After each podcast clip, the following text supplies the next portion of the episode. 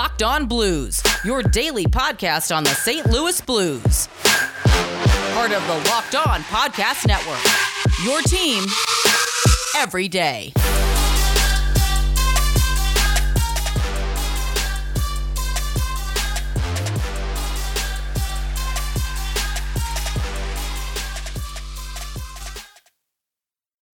Welcome back to the Locked On Blues podcast, part of the Locked On Live Network and your number one source for daily blues content. I'm Josh Hyman. And I'm Thomas Welch. And we had a good one for you today. Uh, blues are bouncing back from a, a, rough performance against the Colorado Avalanche. Uh, we don't have to talk about that anymore. Uh, not not their best game, yeah, you could say. Um, but yeah, they're they're moving on from that and play, playing the San Jose Sharks in two matchups this week. So we're gonna be covering those two games um, as well as sort of just where the Blues are at now, two games into the season, um, with one really good win and one really good, really bad loss. So we're going to be getting into that. But before we start, I do want to remind everyone that today's episode is brought to you by Built Bar. Go to builtbar.com and use promo code locked on, and you'll get 20% off your next order. All right, Tommy. So tomorrow night, at the time of recording, tonight at the time when everyone will be listening to this, the Blues are taking on the San Jose Sharks. Um, the hand passers, the the old guys, the beer league team, whatever you want to call them. Uh, yeah, Blues got two games against them, and uh, Sharks have had a similar start to the Blues this year, one and one or one zero oh and one, I think, or no, yeah, one and one. They lost. They won in a shootout, and then they lost in regulation to Arizona. So, uh, what do you, what do you, what are your initial expectations for for these two games before we get into the nitty gritty of it? Well, Josh, we talked about it on the last podcast and how uh, these should be statement games for the Blues, right? And everyone's expecting them to handle these teams easily, um, and kind of that's been the reoccurring theme around this division. Is there's a lot of teams you can feed on, get easy points to, and lead you to a playoff where essentially there's like three top teams. Um, and four that make the playoffs. So it should be it shouldn't be difficult for the Blues to make the playoffs, but to get to the playoffs, uh, you got to feed on these these teams that aren't at the level that they're at. Um, so I think that starts with winning this series coming up against San Jose um, and winning it convincingly uh, because we obviously saw a version of the Blues last game that we haven't seen in a very long time. Uh, very embarrassing, and the, the players will be the first ones to tell you that. So, um, and I think Lou Korac reported uh, today that saying the practice was spirited was the understatement of the century. So it feels like the Blues are going to come out firing on all cylinders, back to their game, back to their roots, back to the hockey that they know, and uh, make a statement. I agree, and I think the the one word that we heard echoed throughout all the players, all the media, whatever, following that Colorado game was embarrassing. And, and, you know, there's a difference between like a tough loss, like you know, going back to the hand pass. That's that's a different kind of loss. That's one that pisses you off, and you know you should have won, whatever. A loss like that, eight nothing in the second game of the season, that's embarrassing. You you you do not want to show. I mean, luckily there are no fans, but I so you do not want to show your face in front of the fans after something like that. You you know, let the fans down, whatever. Um, so it's going to be sort of like a different, a different energy um, against San Jose than, than typical, you know, after a tough loss. Um, and I expect the Blues to come out with a fire and uh, ready to prove themselves to not only each other but to the coaching staff, the fan base, uh, etc. Because you know we've had two games, and, and, the first game wasn't anything too too decisive. Um, it was a good win, but then the second game was about as decisive as a loss as I remember in Blues history. So they've definitely got a lot to prove. Um, and I think San Jose is a very good team to prove it against. The Blues have had their number ever since that hand pass incident. Um, I don't know if then I Blues might be undefeated against them still. I remember I was keeping track of that for a while. San Jose might have snuck one or one win in there or something like that. But uh, Blues have definitely had their number, and San Jose is an aging team. Um, no reason why the Blues can't go out there and, and beat the crap out of them. Again, though, it, it's it's it's hockey. You're playing the same teams a lot, so I'm not going to say the Blues are going to go in and you know win seven nothing and six nothing in two games. It's to be it's going to be a battle. Um, it always is against the Sharks, but I, I, think it's a really good opportunity for them to to prove that they kind of belong. And like you said, in that elite three teams of the division conversation, because they did not look like they belonged uh, in that second game against Colorado. Yeah, and uh, to kind of update everybody on the Blues situation, since we haven't talked about things yet, um, Bortuzzo is out for the foreseeable future. I'm not sure how long, but it, it is said he's gonna he's gonna miss some extended time due to his injury. Um, I think Mikkola got added in his place, and Walman or they're on the taxi squad, I believe, right? And then Gunnarsson but slotted. Gunnarsson, the spot yeah, lineup, yeah, yeah. exactly, exactly. Gunnarsson's taking the slot with Vince Dunn. Craig Berube also jostled the lineup a little bit, created a little monopoly, if you will. Um, on the first line, we I got haven't- I haven't looked at that yet. yeah, so the first line, uh, in practice at least, they were running Sanford, O'Reilly, Perron. Second line had Schwartz, Schenn, Kyrou. Third line had Hoffman, Thomas, and Bozak. So we'll see that little Hoffman Thomas connection potentially.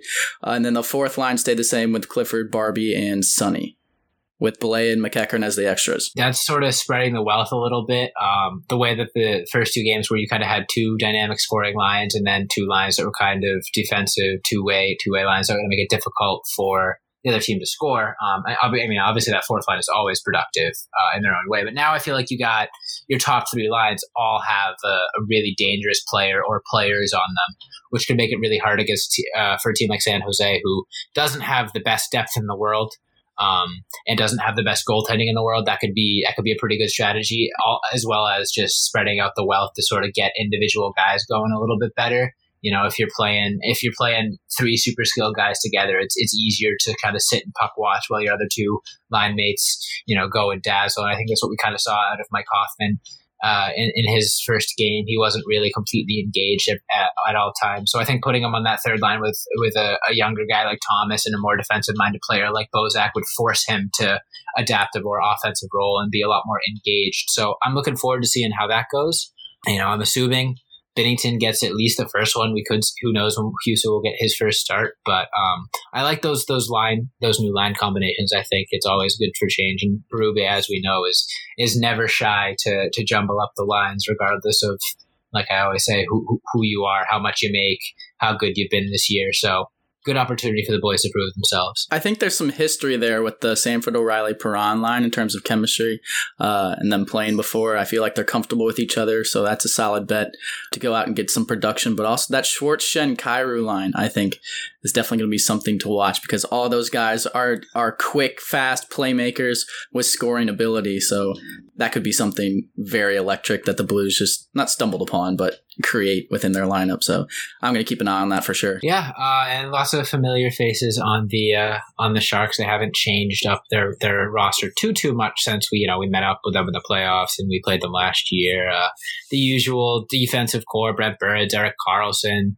uh, whatever, what have you. Uh, forward core the same: Hertl, Couture, Evander Kane, who's uh, plus minus is looking a little bit like his bank bank statement lately. But Mm. uh, well, mm, yeah, he's at a minus one on the year. So uh, if you miss, that's that's a fun story. Trend in the right direction. Yeah, yeah. Um, Martin Jones once again struggling a little bit this year. Uh, Devan Dubnyk as backup, so who knows who we'll see um, from them.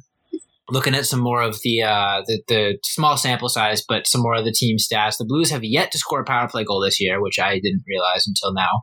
Um, so they're at zero percent compared to the Sharks' thirty-seven point five percent. So another team that, sh- even though a short sample size, has been really, really good on the power play. So if you're the Blues, you cannot fall into that same trap you fell into against Colorado. You can't give up a lot of power plays.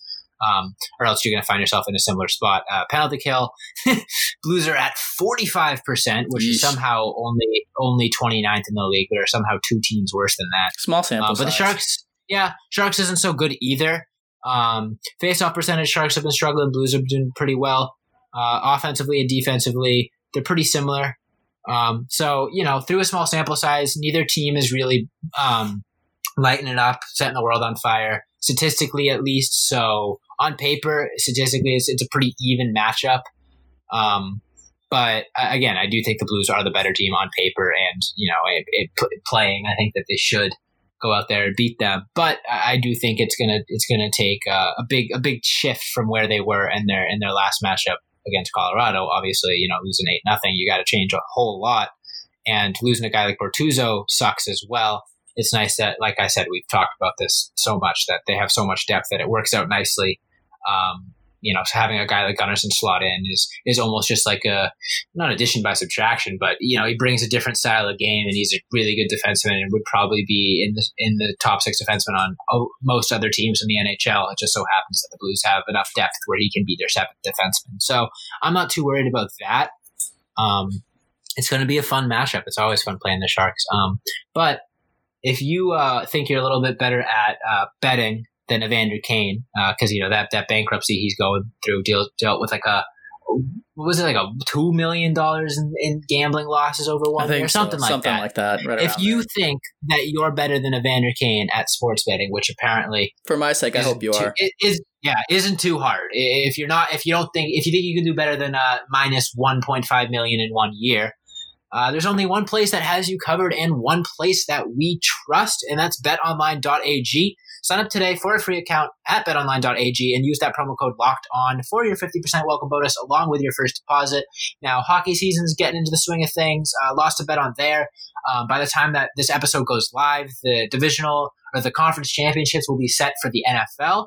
Um, so lots of big games going to be going on in the next few weeks, whether it's hockey, basketball, football, college basketball whatever it may be, betonline.ag has it all. So don't sit on the sidelines anymore. Get in on the action. Don't forget to use that promo code locked on to receive a 50% welcome bonus with your first deposit. That's betonline.ag, your online sportsbook experts. And we'll be right back with the second half of today's episode.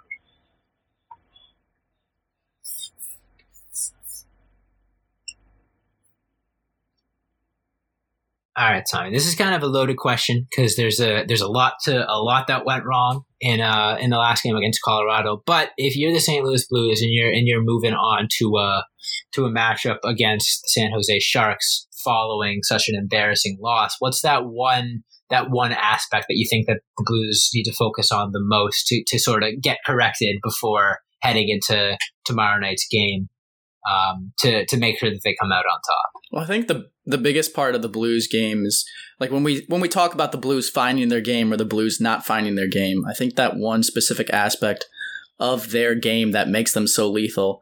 Uh, it's obviously their defensive side of the puck, but uh, the forward defensive side of the puck and winning those puck battles, um, lifting sticks, being hard on bodies, all of those things. And I think like we didn't see a lot of that against Colorado, right? And that could be to that could be due to the loss of morale and frustration with the referees, whatever it may be. But I think it's going to be drastically different uh, in this matchup against San Jose. It's definitely going to help and bring some confidence that uh, this team knows that they're capable of handling the San Jose Sharks, uh, but also some angst after just getting absolutely blown out and embarrassed. So I think uh, the defensive side of these forwards is really what's going to come to play, and uh, that's really what's going to set this team apart from lower level teams like the San Jose Sharks, and I think that's why they're going to emerge victorious in both of these games. I hope you're right, but uh, yeah, sort of kind of.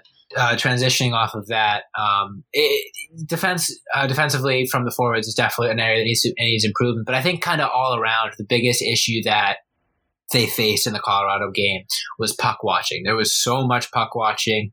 Um, and that can lead to a multitude of problems, whether it be, you know, you're puck watching and then someone's skating past you, and rather than being able to ke- uh, keep up with them, all of a sudden you got to hook them or hold them or trip them or whatever. So I think that puck watching led to a lot of penalties. Um, and like you said, I think that is due to a loss of morale. I don't think the guys were as completely engaged as they could have been. Mm-hmm. Um, so yeah, when that puck watching leads to a lot of those power plays, but then on those penalty kills, puck watching again leads to open passing lanes, leads to open shots, leads to um, Colorado uh, and whoever their opponent is having a lot more time than they should. Um, and when the Blues are really at their game, and like we talked about with Chris, is they give you no time. They make it. They make you choose. They make you think quickly, and they punish you if you take too long. They'll hit you hard, or they'll or they'll snatch the puck from you before you even know it. So I think if that's something that they can, you know, completely do a 180 on, and rather than 90% of the team just standing there, sort of waving their stick around, watching the puck, if they can get those guys to be engaged and and playing the body and and not giving uh, San Jose players any time to think, any time to move the puck, it's going to be really, really hard for San Jose to win. And that's because that's what the Blues game is. It's it's high engagement, um, high intensity. Uh, you know, two guys on the puck, not making anything easy, no matter what the time of the game is, no matter where the puck is, no matter what the score is. You're never going to have an easy time playing against a single player on the Blues when they're on their game. And I don't think we saw that in the Colorado game. But that being said, I think it's kind of the backbone of what makes this team so good. So it should be an easy fix. You know, it, it's not like it's something that's going to take a long time to implement. It's something that we've seen out of them so frequently. Um, that just wasn't there in that Colorado game. So I think if they if they implement that one fix, you know, engaging more, um, playing the body more, like I said, everything else should kind of fall into place with that. The penalty kill will be better. They'll take less penalties. They'll get more options, uh, options and opportunities on offense because transition offense is so good for this team, and turning defense into offense is one of their greatest assets. Um, so I, I, look forward to seeing how they adjust and and whoop San Jose, like you said. I think they should take both of these games. Yeah, I agree. I think it kind of goes underrated how much of an impact uh, that Bortuzzo hit will have on this team because even if they didn't notice the hit at the time that it happened, everyone in the locker room knows that it happened now because obviously Bortz is hurt. Um, but the fact that NHL players, public safety said, no, this isn't worth a hearing and it's not even worth a penalty. That sets a dangerous precedent for the rest of this season. And I think the Blues will definitely take note of that. And given the physicality and the monsters and the hard hitting players that they have on their team, I would not be surprised to see them come out and just absolutely laying bodies left and right on the San Jose Sharks and the San Jose Sharks not be able to bounce back from it. So that could very well be a theme for the rest of this season.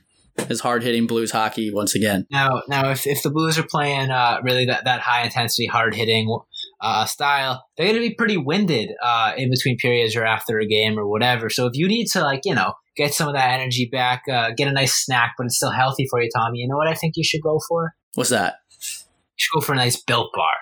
Built Bar is the best tasting protein bar ever, and the new and improved Built Bar is even delicious. Er, you got 18 amazing flavors in total, including some with nuts and some without nuts. Uh, 12 original classics, including you know peanut butter, peanut butter brownie, uh, coconut, orange, all the classics. And then they got six brand new ones as well, including caramel brownie, cookies and cream, cherry barcia, lemon almond cheesecake, carrot cake, and apple almond crisp.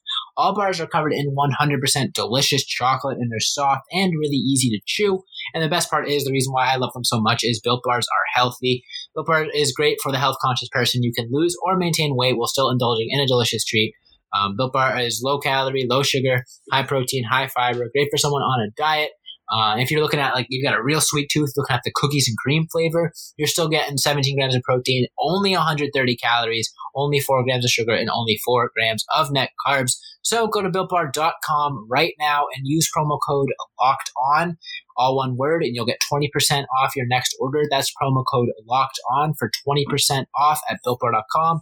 We'll be right back with the end of today's episode.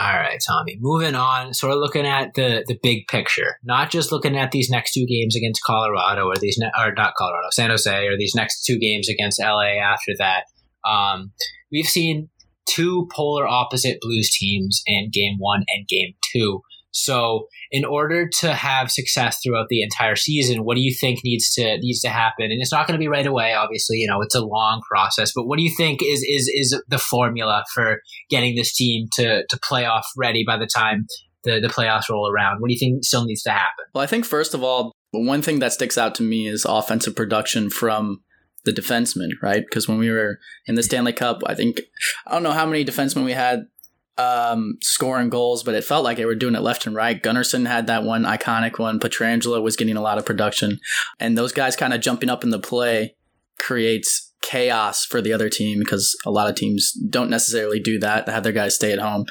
But when the Blues do that, they've got so much offensive potential there that it's even more lethal. Um, so I think those guys getting on the scoreboard is going to be big for the Blues. Obviously, uh, figuring out the power play uh, and what matchups in terms of chemistry and what side people are on. Just find something that works, I think, is the key there because that was such an emphasis, obviously, in this offseason. Um, getting Torey Krug and Mike Hoffman got to start to think that that's got to get some production at some point. So I think that's important.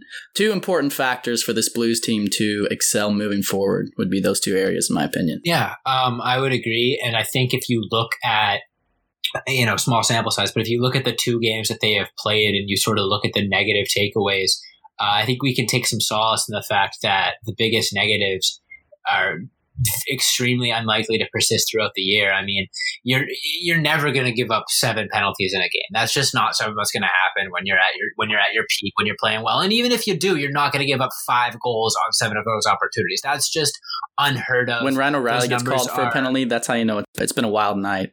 so obviously, very very concerning the way that that game went. But if you look at the areas that were the biggest issues, I think it can be you can take comfort in the fact that the the issues that they had are, are not necessarily easy fixes, but things that you don't need to sound the alarm for. You know, it's not like Jordan Binnington has gone out there and just looked bad and has been given, you know, has a 850 save percentage and just hasn't looked comfortable or confident. It's not like we haven't gotten any forward scoring and the chemistry hasn't been there. No, it's been it's been game one. This team looked really really good. Looked like they were still figuring it out. And then game two, they absolutely looked like they were still figuring it out. And Colorado was just on their game.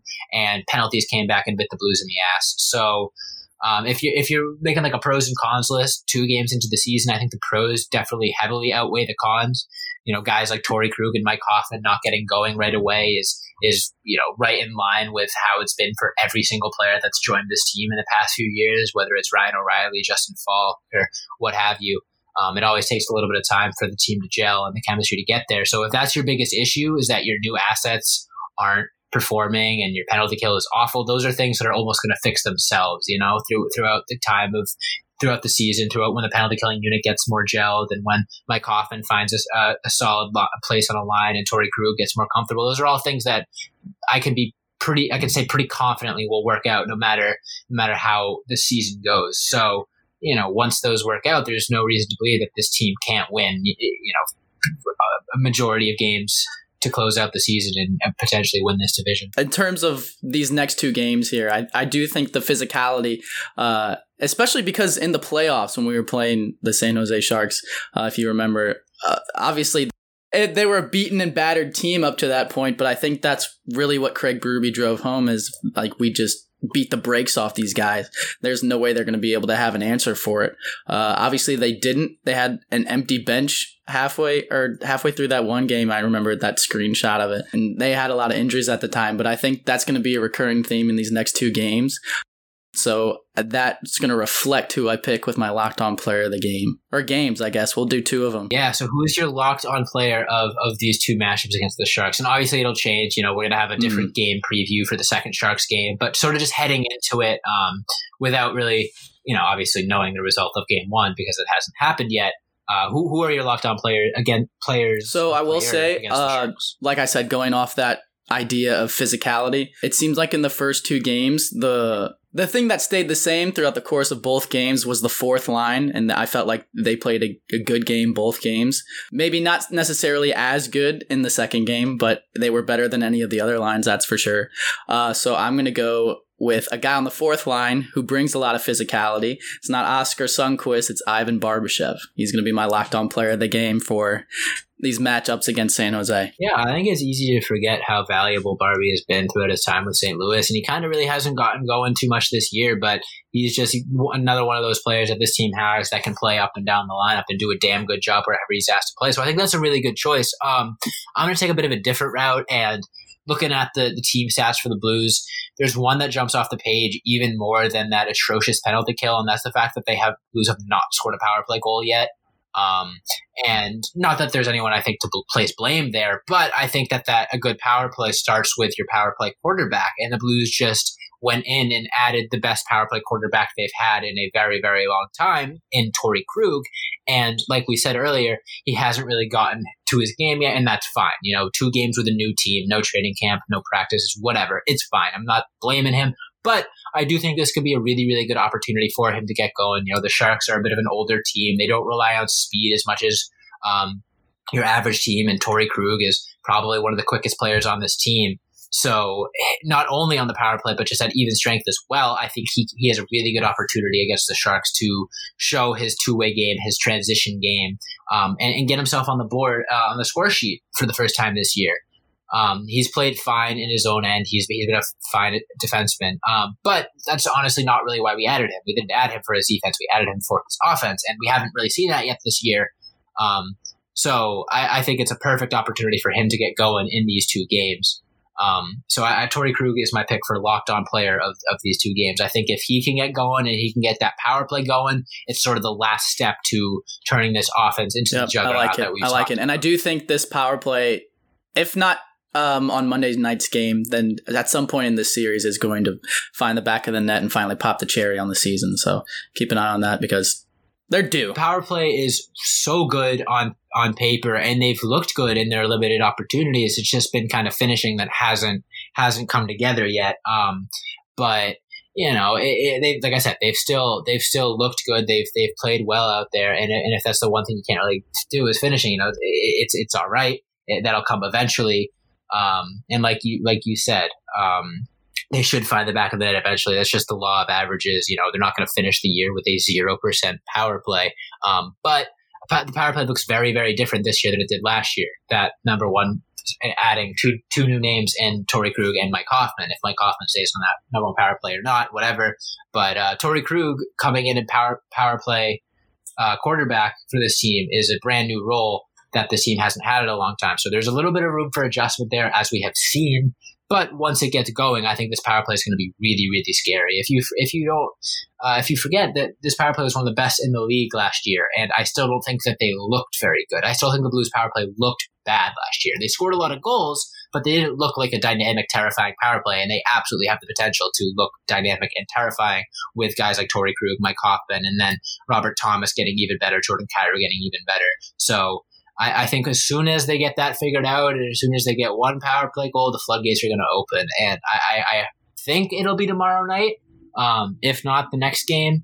But uh, yeah, I, I, think that's a huge area of improvement. That is just a yep, matter of 100%. So, real quick hitter before we go, uh, score prediction for tomorrow night's game. I think the Blues are going to win four to nothing because Jordan Binnington is going to shut them out uh, after seeing online that everyone essentially somehow blamed him for an 8 nothing loss because they obviously didn't watch the game. Uh, probably not Blues fans, more fans from every other team that watches hockey because everyone hates him. But yeah, I think he's going to come out make a statement. I think the Blues are going to come out make a statement for nothing. Final answer, lock it in. I don't know if I can give a score prediction. I'm nervous because like after that first one and it you went get, so you, well, you can I, retire on top. yeah, I've been I've been dubbed the Blues Tradamus, which first of all, uh, tremendous work from our from our social media manager Nolan. Um, wow, that's that's great, but uh, a lot of a lot of potential to live up to. Um, I don't think I'm going to get this one as spot on as I did in the Colorado game, but if I do, I think it's going to be a little something like uh, I, I, do think a shutout is really possible, and and for just to just to not be repetitive, I'm not going to say that he gets a shutout, although I think there's a really really good chance. Um, I'm thinking it's going to be like five to two. Okay, five to two, and I think they're going to they're going to net two power play goals. I think that they're angry. I think that they have a lot to prove. I think that the offense has not been producing, or the defense, no one on the team has been producing offensively the way that they want to. So I think they're going to come out um, with fire lit under their ass, come out like they're shot out of a cannon. And I think it might look a little bit like the the second game between the Blues and the Avs. You know, the Sharks are going to be completely ready. I think the Blues are going to go up maybe like three nothing, and then the Sharks are going to chip away here and there, but never really get too close. So yeah, five two, lock it in. That's my prediction. If this one is also right, I, I might. I don't even know what I'm going to do. But uh, yeah, I, I, think that's all. One more prediction before we go. I think Oskar Sundqvist scores a shorty in one of these next two games. I would love that. So yeah, definitely, uh, definitely hit that follow or subscribe button on whatever podcast platform you're listening to. Um, if all things go well, this episode should have premiered at 5 a.m. Monday morning, and that's kind of what we're going to be getting in the routine of doing for the future. So uh, pretty much every episode, maybe besides a few little little scheduling difficulties here and there, are going to be premiering at 5 a.m., including the game reaction. So we're going to stay up late after the San Jose game and record it and have it ready and fresh for you when you wake up, when you're commuting to work, school, whatever it may be. So definitely hit that follow or subscribe button to never miss an upload because we're getting on that consistent upload schedule. We're going to have the content as fresh as possible right after the game. So definitely check that out. Follow us on Instagram, Twitter, and TikTok at Locked On Blues. Follow Tommy on t- Twitter at Twelcher15. Follow me at Josh Hyman NHL. Thanks so much for listening. And as always, let's go Blues.